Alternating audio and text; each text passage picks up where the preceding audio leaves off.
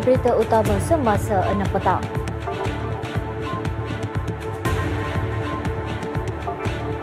Pembunuhan Bella dipercayai bermotifkan cemburu dan sakit hati.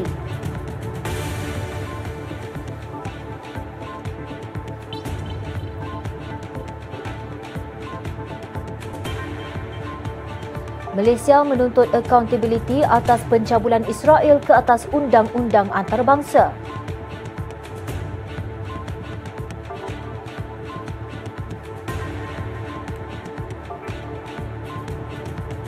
Jabatan Kastam merampas daging lembu dan hinzir seberat 164,800 kilogram.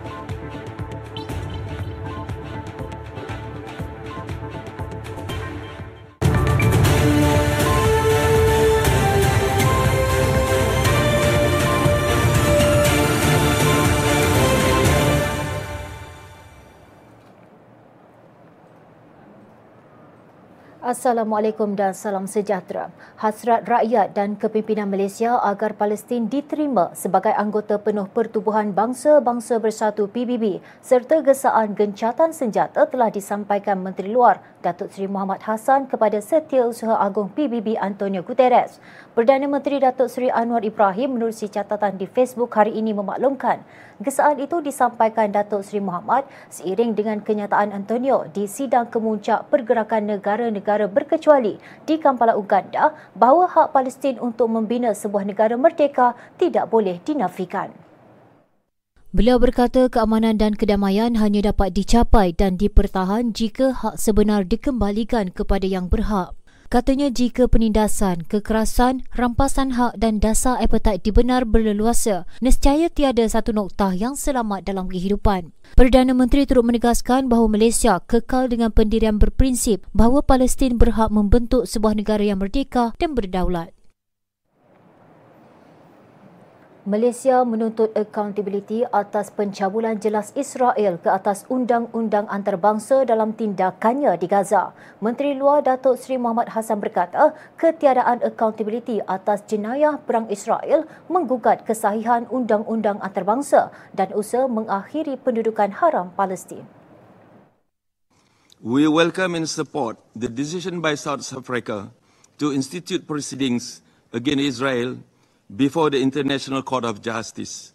In upholding the international law, Madam President, and the rights of the oppressed Malaysia on 23 July 20, 2023, along with 56 other countries, submitted a written statement for the advisory opinion on the legal consequences of Israel's ongoing violations in the Palestinian territory at ICJ. Malaysia will now also participate at the public hearing on 19 February this year. Beliau berkata demikian pada sesi debat terbuka peringkat menteri di Majlis Keselamatan PBB berhubung situasi di Timur Tengah termasuk isu Palestin awal pagi tadi. Beliau juga menekankan pendirian Malaysia bahawa tidak sepatutnya berlaku pengecilan wilayah Palestin. Katanya setiap usaha untuk merampas tanah melanggar undang-undang antarabangsa dan lebih merosakkan prospek untuk hidup bersama secara damai. Dalam pada itu, beliau menggesa Majlis Keselamatan PBB untuk bertindak segera menghentikan peperangan tersebut. Malaysia will continue to do all what that is within our means and within our rights to bring an end to this injustice and illegality. The state of Palestine must be admitted as the 194th member of the United Nations. We urge the Council to act now.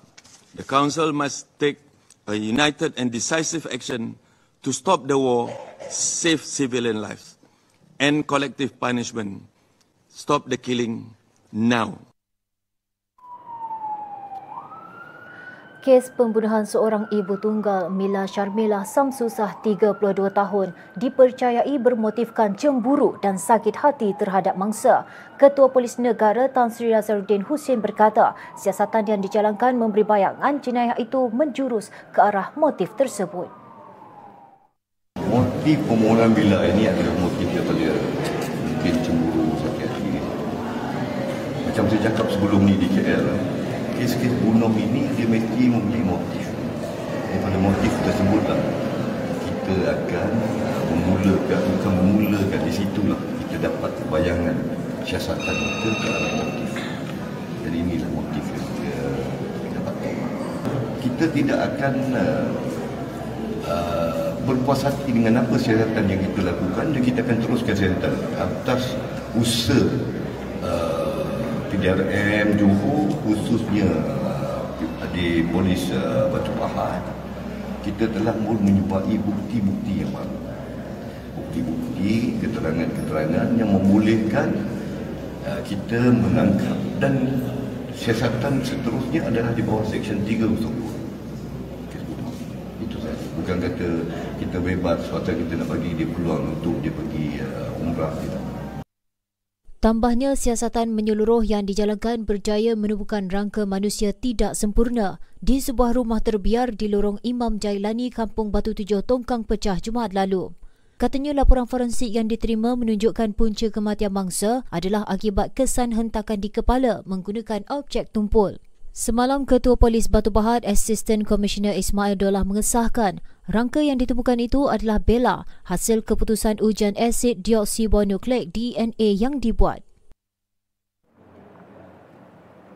Sementara itu, teman lelaki kepada Bella telah didakwa di Mahkamah Magistrat Batu Pahat hari ini atas pertuduhan membunuh wanita itu bulan lalu. Tertuduh Muhammad Haikal Mahfuz, 24 tahun, mengangguk faham sebaik pertuduhan dibacakan jurubahasa di hadapan Magistrat Nur Asidah A. Rahman namun tiada pengakuan direkodkan. Mengikut pertuduhan, bekas posmen itu didakwa membunuh Mila Sharmila 32 tahun di antara Jalan Kelapa Bali, Taman Soga sehingga Jalan Parit Besar di Kampung Parit Besar dan sebuah rumah terbiar di Lorong Imam Jailani Tongkang Pecah. Kejadian itu berlaku pada jam 11 malam hingga 5 pagi antara 14 hingga 15 Disember lalu. Berikutan itu tertuduh didakwa mengikut Seksyen 302 Kanun Keseksaan yang memperuntukkan hukuman mati atau penjara bagi tempoh tidak kurang 30 tahun atau tidak melebihi 40 tahun sekiranya tidak dijatuhi hukuman mati serta sebatan tidak kurang 12 kali. Pendakwaan dilakukan Timbalan Pendakwa Raya Siti Khalijah Khalid manakala tertuduh diwakili Syahril Anwar. Tiada jaminan ditawarkan dan mahkamah menetapkan 19 Februari depan untuk sebutan semula kes serta serahan dokumen dan laporan perubatan. Seorang pelajar tingkatan satu antara enam lelaki yang ditahan susulan terlibat aktif dalam kegiatan samun bersenjatakan parang dan besi sekitar Alur Gajah. Ketua Polis Daerah Alur Gajah, Superintendent Arshad Abu berkata, suspek berusia antara 13 hingga 27 tahun tersebut ditahan dalam operasi di Simpang Ampat dan Sik Kedah pada Isnin dan Selasa lalu. Menurutnya, tiga daripada suspek termasuk pelajar berkenaan akan didakwa di Mahkamah Alur Gajah hari ini mengikut Seksyen 394 Kanun Keseksaan bersama Seksyen 34 Akta Sama. Arsyad berkata mereka dipercayai terbabit kes samun terhadap tujuh pekebun warga asing dengan tiga kes dilapor pada Disember tahun lalu. Menurutnya lagi, suspek bukan hanya melarikan barang berharga dan wang tunai, malah bertindak ganas dengan menetak serta memukul mangsa menggunakan besi dan parang. Secara keseluruhan, suspek menyamun wang tunai hampir RM9,000 serta mengambil empat telefon bimbit.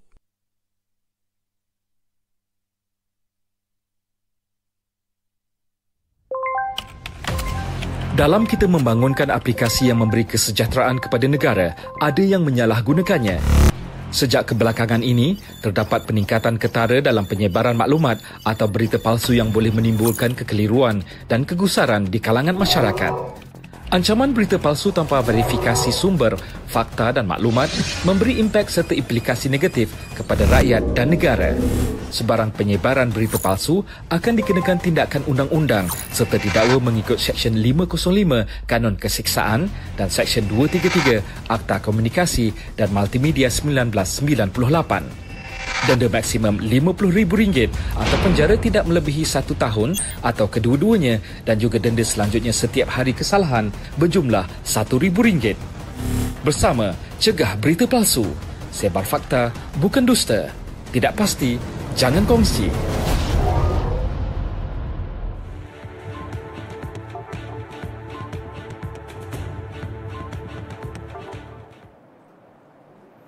Bertemu kembali. Jabatan Kastam Diraja Malaysia merampas daging lembu dan khinzir seberat 164,800 kg dalam tiga kes dagangan sejuk beku rentas negara bernilai 2.6 juta ringgit.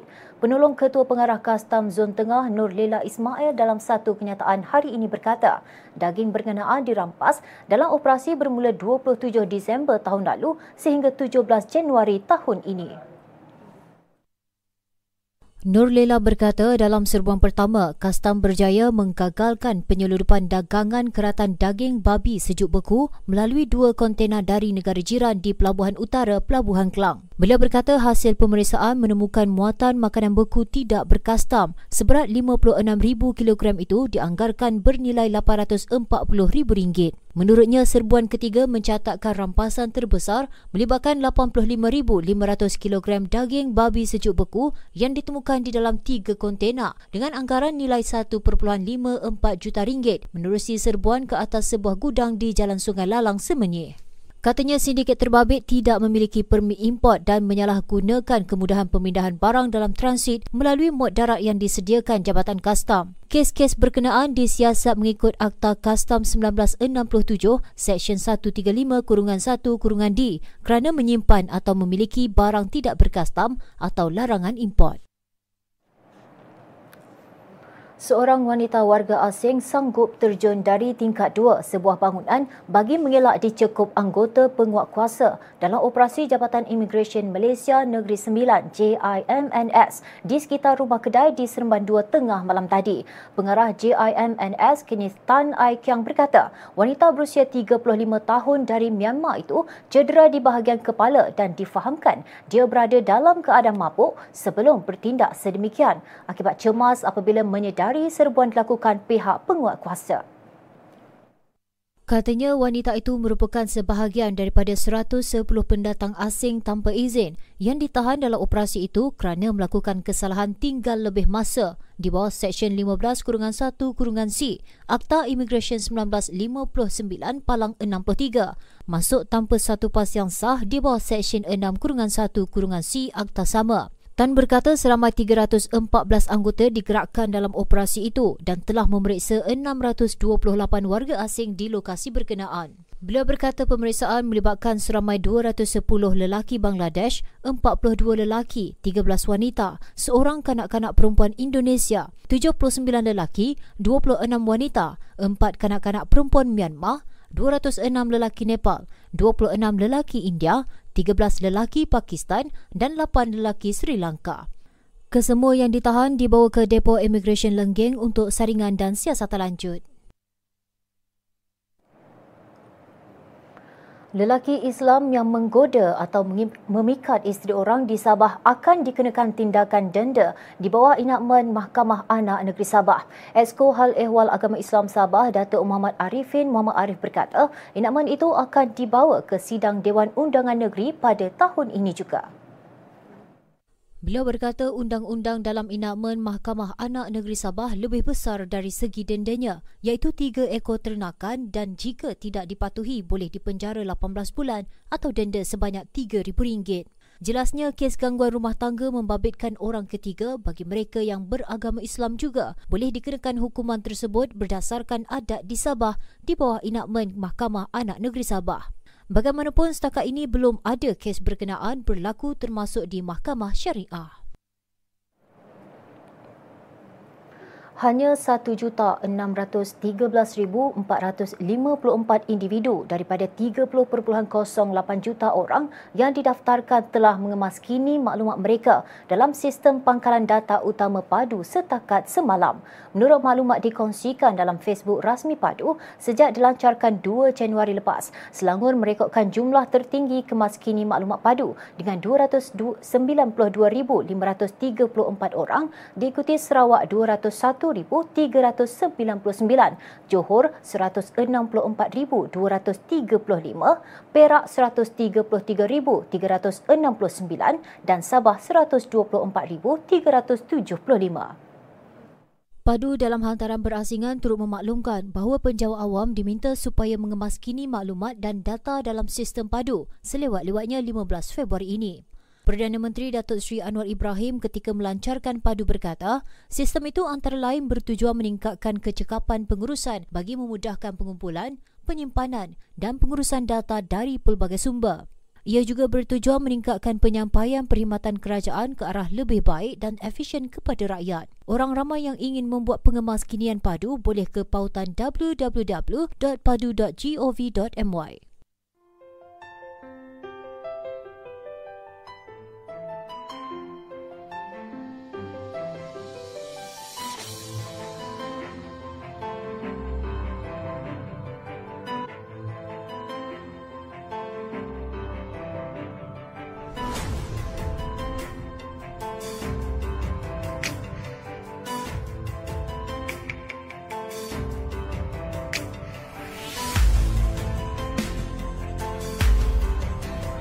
kami dilindungi. Woi, sodao bao zhang. Nanggal padagaka padigintho. We are protected. Kami dilindungi. We are protected. Kami dilindungi. Kami dilindungi.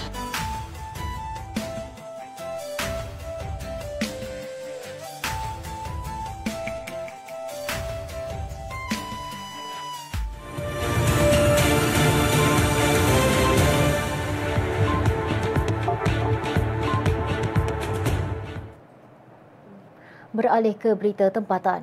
Kerajaan negeri menyumbang sejumlah RM100,000 bagi menjaga kebajikan Persatuan Mahasiswa Selangor di Universiti Malaysia Sabah. Datuk Menteri Besar Datuk Seri Amiruddin Syari berkata, pentadbirannya sentiasa mengutamakan kebajikan mahasiswa Selangor selain menekankan agenda pendidikan demi melahirkan generasi hebat. Menerusi perkongsian di Facebook rasminya, penyerahan sumbangan itu dibuat ketika beliau menghadiri program Jerayawara Kita Selangor di universiti berkenaan. Datuk Seri Amruddin yang juga Esko Pendidikan bertemu dengan hampir 200 pelajar Selangor di UMS. Dalam pertemuan sempena lawatan kerja dan sesi pemukiman di Kota Kinabalu, beliau turut mendengar cadangan dan luahan pelajar selain membincangkan beberapa perkara. Beliau berharap agar mahasiswa Selangor di UMS akan pulang dengan kejayaan membanggakan keluarga dan negeri tercinta. Saban tahun, Batu Cave merupakan tempat tumpuan bagi sambutan Taipusam. Tahun ini dianggarkan kira-kira 2 juta pengunjung akan membanjiri kuil Sri Subramania Swami sepanjang sambutan Taipusam bermula Isnin lalu hingga 27 Januari. Wartawan Azri Muhammad menyampaikan laporan lanjut. Baik, terima kasih Aida dari studio utama. Assalamualaikum dan salam sejahtera. Saya kini berada di Batu Caves bersempena dengan sambutan perayaan Taipusam peringkat negeri Selangor tahun 2024. Dan seperti yang anda dapat lihat di sini, keadaan mulai sesak dan dijangka lebih 2 juta penganut Hindu dalam dan luar negara akan memenuhi kuil di Batu Caves mulai esok. Baik, sebelum saya pergi lebih jauh, suka untuk saya jelaskan serba sedikit mengenai Taipusam kerana rata-rata bukan penganut Hindu hanya mengenali Taipusam sebagai public holiday. Perkataan Taipusam berasal daripada perkataan Tamil iaitu Tai yang merupakan nama bulan ke-10 dalam kalender Tamil dan Pusam pula adalah nama bagi sebuah bintang paling terang di dalam burus Cancer. Jadi hari ini Taipusam didedikasikan untuk Dewa Murugan yang dipercayai sebagai pemberi nikmat. Oleh itu pengadut Hindu akan berusaha untuk membuktikan kesetiaan mereka dan pengabdian terhadap Dewa Murugan bagi memperolehi nikmat seterusnya berharap agar permintaan mereka dikurniakan. Bagi membina sebuah negara dan bangsa Malaysia yang harmoni dan madani, kita perlu mengenali budaya dan adat masing-masing. Bak kata pepatah tak kenal maka tak cinta. Baik, kita kembali kepada laporan saya. Sebanyak 23 laluan dan jalan di sekitar pusat bandar mula ditutup secara berperingkat bermula sejam yang lalu untuk memberi laluan kepada pergerakan perarakan pedati yang dijadualkan bermula 9 malam nanti. Seramai 1,600 pegawai dan anggota polis dari kontingen Selangor telah diatur gerak sepanjang Taipusam kali ini bagi mengawal keselamatan dan kelancaran lalu lintas.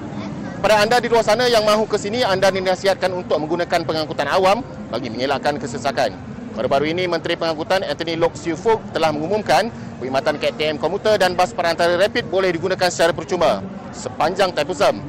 Malam ini, Datuk Menteri Besar Datuk Seri Amiruddin Syari dijangka akan tiba di perkarangan kuil Seri Subramaniam untuk merasmikan sambutan perayaan ini dan turut dijangka hadir Esko Sumber Manusia dan Pembasmian Kemiskinan, YB Paparaidu. Sebelum kita kembali ke studio, saya ingin menasihatkan warga Kuala Lumpur khususnya pengguna jalan raya supaya mengelakkan uh, dari menggunakan lal, uh, atau melalui jalan yang terbabit dengan penutupan dan lencongan. Patuhi arahan anggota polis yang bertugas. Saya rasa setakat itu saja laporan saya bersama juru kamera Naim dan juga Fudel dari Batu Caves. Kita kembali ke studio bersama Aida. Silakan Aida. Terima kasih Azrin. Seterusnya, polis akan membuat rondaan aman dalam setiap 8 jam bagi mengawal keselamatan dan ketenteraman awam sepanjang sambutan Taipusam di Batu Cave esok. Timbalan Ketua Polis Selangor, Datuk S. Sasikala Devi berkata, rondaan 8 jam berkenaan adalah untuk satu shift penugasan.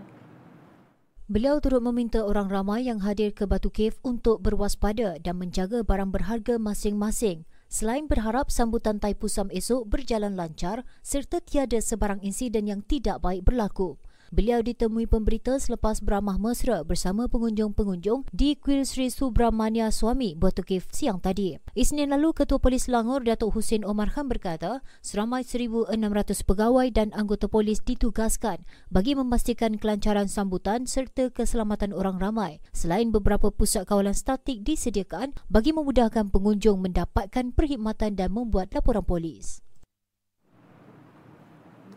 Jagung bijirin yang diusahakan Perbadanan Kemajuan Pertanian Selangor PKPS sejak tahun lalu mendapat permintaan tinggi daripada penternak kecil dan pemain industri. Ketua Pegawai Eksekutif Kumpulan PKPS Dr. Muhammad Khairil Muhammad Razi berkata, sambutan luar biasa itu berikutan harga jualan yang dikenakan lebih murah berbanding bijirin import. Beliau berkata PKPS memberi jaminan harga lebih rendah antara RM100 hingga RM250 per tan berbanding jagung import memandangkan kos penghasilan per ekar lebih rendah. Jelasnya bagi penanaman juga akan dipercepat di ladang seluas 258 ekar di Kuala Langat selain bakal mengusahakan satu lagi ladang seluas 100 ekar di Rawang bagi memenuhi permintaan industri. Tambah beliau projek dengan kerjasama Kementerian Kemajuan Desa dan Wilayah itu melibatkan kos 4 juta ringgit bagi kawasan Kuala Langat dan tambahan 8 juta ringgit untuk penanaman di Rawang. Ahal lalu, PKPS menuai 118 tan hasil pertama jagung bijirin berkualiti tinggi yang ditanam sejak tahun lalu melibatkan kawasan seluas 16.9 hektar daripada keseluruhan keluasan ladang 121 hektar. Projek Julung Kali Kerajaan Selangor itu bertujuan mengurangkan kebergantungan kepada import makanan ayam sekaligus mengurangkan atau menstabilkan harga ayam di negeri ini. KDEB Waste Management menyediakan perkhidmatan kutipan sampah pukal sempena Tahun Baharu Cina bulan depan. Pengarah urusannya Datuk Ramli Tahir berkata, perkhidmatan itu bagi memudahkan penduduk khususnya kaum Tionghoa membuat persiapan terutama dalam penggantian perabot baharu. Beliau berkata pihak KDEBWM menyediakan tong sampah besar roll-on roll-off RORO di 384 lokasi bagi urusan pembuangan perabot terpakai. Jelasnya sampah pukal yang dibenarkan seperti perabot terpakai, sementara sisa barangan elektronik dan kitar semula boleh dihantar ke pusat kitar semula berhampiran. Menurutnya, kutipan sisa pepejal dibuat menerusi tiga pusingan iaitu pada 22 hingga 26 Januari pusingan kedua 27 hingga 31 Januari, manakala pusingan terakhir antara 1 hingga 5 Februari. Dalam pada itu, beliau menggalakkan orang ramai untuk memuat turun aplikasi iClean Selangor di Google Play dan App Store bagi memudahkan orang ramai melaporkan aduan kutipan sisa pepejal secara dalam talian. Selain itu, untuk menyalurkan aduan dengan lebih cepat dan tepat, boleh menghubungi khidmat pelanggan atau WhatsApp di talian tertera. Siren amaran awal banjir ialah sistem pengesan kenaikan aras air secara automatik. Sistem ini dilengkapi dengan pembesar suara akustik, sistem pemantauan bersepadu dan menggunakan sistem solar sepenuhnya. Selain itu, ia juga berupaya memberi arahan daripada pusat ramalan dan amaran banjir negara ke stesen siren dengan kaedah voice activation. Keupayaan bunyi siren ini boleh menjangkaui 1 hingga 2 km bergantung kepada keadaan topografi setempat dan terdapat dua jenis siren. Pertama, bunyi siren amaran.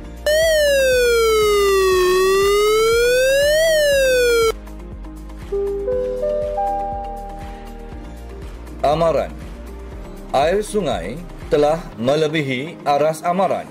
Semboyannya kedengaran apabila air sungai melepasi aras amaran dan penduduk diminta bersiap sedia untuk berpindah. Kedua, bunyi siren bahaya.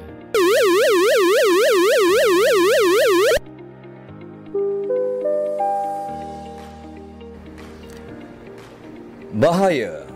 Air sungai telah melebihi aras bahaya. Ia diaktifkan setelah air sungai melepasi aras bahaya dan penduduk diminta untuk berpindah serta-merta. Sistem siran amaran awal banjir memberi manfaat kepada masyarakat untuk bersiap siaga menghadapi bencana banjir.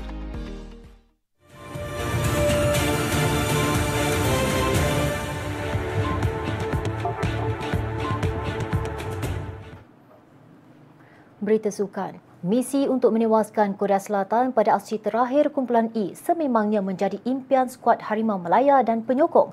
Namun harapan realistik perlu disandarkan dengan mempertimbangkan prestasi ketika ini.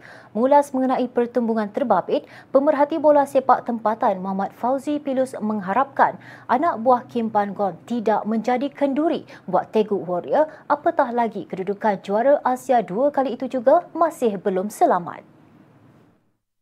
Beliau yang juga bekas pengarah teknikal PDRM FC menjelaskan, skuad bimbingan Jurgen Klinsmann pasti tiada belas kasihan kerana mereka juga terdesak untuk mencipta kemenangan bagi mengesahkan tempat kepusingan seterusnya. Dalam masa sama, Fauzi juga mengharapkan skuad kebangsaan dapat terus memperaga aksi yang lebih kemas di sebalik dua kekalahan pertama di tangan Jordan dan Bahrain yang menyaksikan kempen di Qatar kali ini berakhir secara pramatang.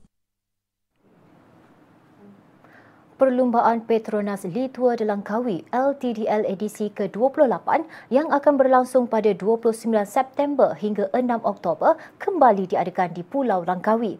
Ketua Pegawai Operasinya Emir Abdul Jalan mengesahkan perkara berkenaan dengan perlumbaan peringkat pertama bermula di Pulau Legenda Mahsuri itu. Tambah beliau ketika ini pihaknya sedang membuat tinjauan di bahagian semenanjung berkenaan laluan yang akan dilalui para pelumba. Selain itu, bilangan peringkat perlumbaan berkemungkinan kekal kepada lapan peringkat ekoran kekangan kos. Pada masa sama, beliau juga mengharapkan LTDL tahun ini dianjurkan dengan lebih besar sempena ulang tahun ke-50 Petronas. Litua Langkawi 2023 yang berlangsung pada 23 hingga 30 September tahun lalu membabitkan 8 peringkat bermula di Kertih Terengganu sebelum kemuncaknya berakhir di Kuala Lumpur. Bagaimanapun Pulau Langkawi tidak tersenarai dalam laluan buat para pelumba. Ia juga membabitkan penyertaan minimum tiga pasukan dunia UCI World Team, tujuh pasukan Pro UCI Pro Team, sebelas pasukan benua UCI Continental dan satu pasukan kebangsaan Malaysia.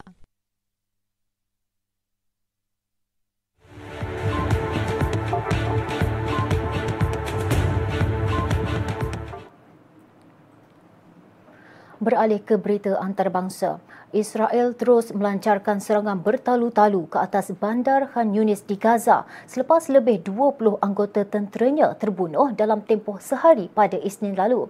Pejabat Pertubuhan Bangsa-Bangsa Bersatu bagi Koordinasi Hal Ehwal Kemanusiaan OCHA melaporkan tentera rejim Zionis semalam mengeluarkan arahan evakuasi terkini terhadap satu bahagian kawasan Khan Yunis yang didakwa telah dikepung pasukannya. Kawasan terbabit menempatkan anggaran setengah juta penduduk serta mereka yang telah hilang tempat tinggal selain Hospital Nasir dan Hospital Al-Amal.